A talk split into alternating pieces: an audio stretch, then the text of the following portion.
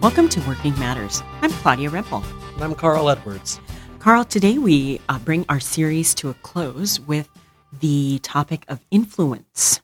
Yes. Influence sounds to me like veiled management speak for control and micromanaging. Well, that is a problem where most of us work, isn't it? No, influence has nothing to do with control. That's the, the great misnomer about it. Mm-hmm. But it is, does have to do with working with other people and being able to get everybody to pull in the same direction. But you're right. If you associate it with control, you run into the problem of let making the others feel less human and less like they're a part of the solution because you're basically manipulating them to get to do things your way. Well, what's the most appropriate way for, let's say, a supervisor to influence their employees to sort of see where they're at and manage them? I, I guess it's a sort of influence. Well, it's a matter of trying to keep everybody's focus on what you're trying to accomplish as a team or what the, the company is about, as opposed to making the focus yourself and your own leadership and getting everybody to either agree with you or go along with you without argument. So as long as people, you know, kind of have this battle between themselves of you know do what I tell you to do, the, the focus is off. When you can, if you can start by getting the focus on what we're trying to accomplish, what we're all trying to accomplish, and draw people into the process of doing that well, then you get their ownership and their creativity and their ideas. And if you have your own, their ideas will make yours better, not detract from them. But that's often a hard thing to do as people responsible for a, let's say, a job or a production or something. That's kind of your job on the line when you manage people. It is a hard thing to do. Mhm. It is much simpler and easier just to shout a command and have everybody hop to and to get up for that work of being open to discussion and new ideas and other people's input is, is complicated and not everybody engages that process well so that complicates it further but it's what's worth it it's what's going to get you the outcomes that you want if you have something that's an emergency and urgent shouting a command might be what you need to do Mm-hmm. and everybody needs to jump on board but in ordinary processes the more you can include people in it and show that you respect them and want their input then your influence grows because people believe at their core that you trust them and they, they want to give. I mean, everybody wants to participate. So, what I hear you saying is influence is really the opposite of control. Yes, that's a good way to put it. Because control just means there's one person involved, the controller, and trying to get the other people to do it. But influence more has to do with respect and relationship and drawing out of people their desire and their willingness and their energy into your process and your initiative as leader. How do you move then from uh, this? Because I think control is more pervasive in the way that we that we manage people. Because I often hear, "Oh, my boss micromanages me to death. You know, I can't do anything right. If I do something, you know, he wants me to change it." So, how do you move as a person who's used to practicing control towards influence? Well, that's why we call our series No Excuses. We're taking as our starting point that we're going to look at ourselves. And when we run into these problems where people don't come running alongside us and our leadership, we really have to look at ourselves first. And so, where you start is looking at why you might not want to include others. Is, are, is your job on the line and is so much at stake that you don't want to take your chance on somebody else making a mistake along the way? Are, are you less than secure about your idea so to hear an alternative way of doing something you do you hear that as attack or as saying your idea is a bad idea you know if you could start examining some of these dynamics going on and thinking about them why does that why do you respond the way you do?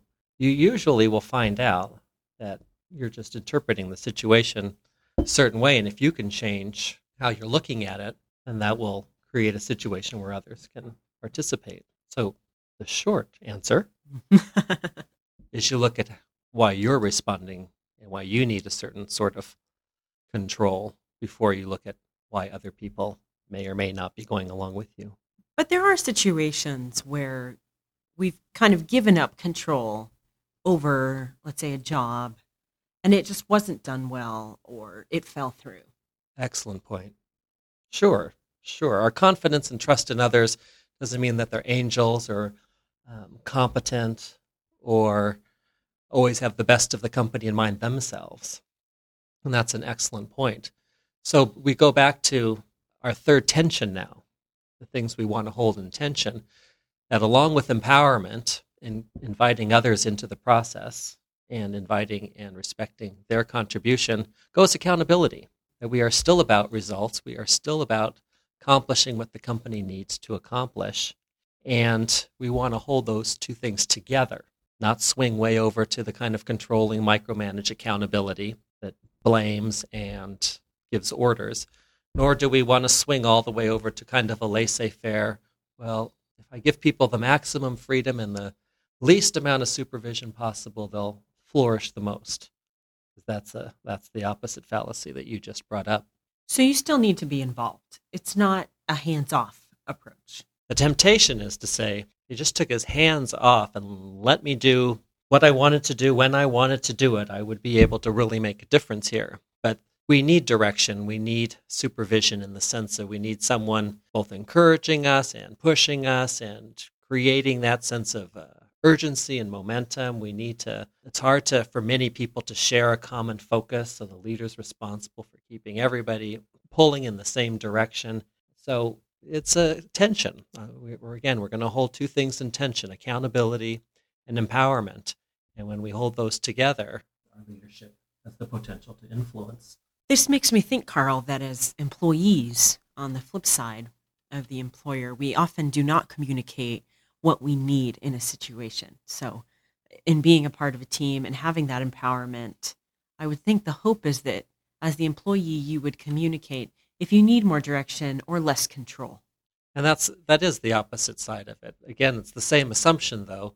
It's that the supervisor has gets all the voice, gets all the power, and I have no voice and I have no power. And that's the starting assumption both sides need to check out the window and realize that they're in this together and leaders need to take the initiative to solicit and make a safe place to for employees to voice their ideas or their concerns or their needs without fear or worry about how it's going to be dealt with and employees need to find ways to be creative about you know learning how their boss receives communications and be savvy about ways to bring it up in such a way that they're a little insecure or if they like things done a certain way that they can couch their ideas in those terms and be better received for it. But we don't have to go all the way to the extreme of feeling I have no voice. Well, um, our series has reached a close and we'll be starting up a new series next week. Any last remaining thoughts that you want to leave uh, with our listeners about no excuses and these four areas that we've covered so far? Well, we're going to move on to hard facts about working with people. And far from being the soft side of business, it's the hard realities that we're all the things that we want to do are dependent on those around us helping us. Um, so before we move on from no excuses, we really have to commit, and make that promise to ourselves that we talked about before, that as we approach things, we're going to start with ourselves, work on how we're receiving things and how we're showing up, and then we're going to think about what makes other people tick and that's where we're going next. Well, great. And thank you to our listeners for joining us. If you'd like more information about Bold Enterprises, please check out our website at www.boldenterprises.com. Thanks for joining us. This podcast is a Bold Enterprises production.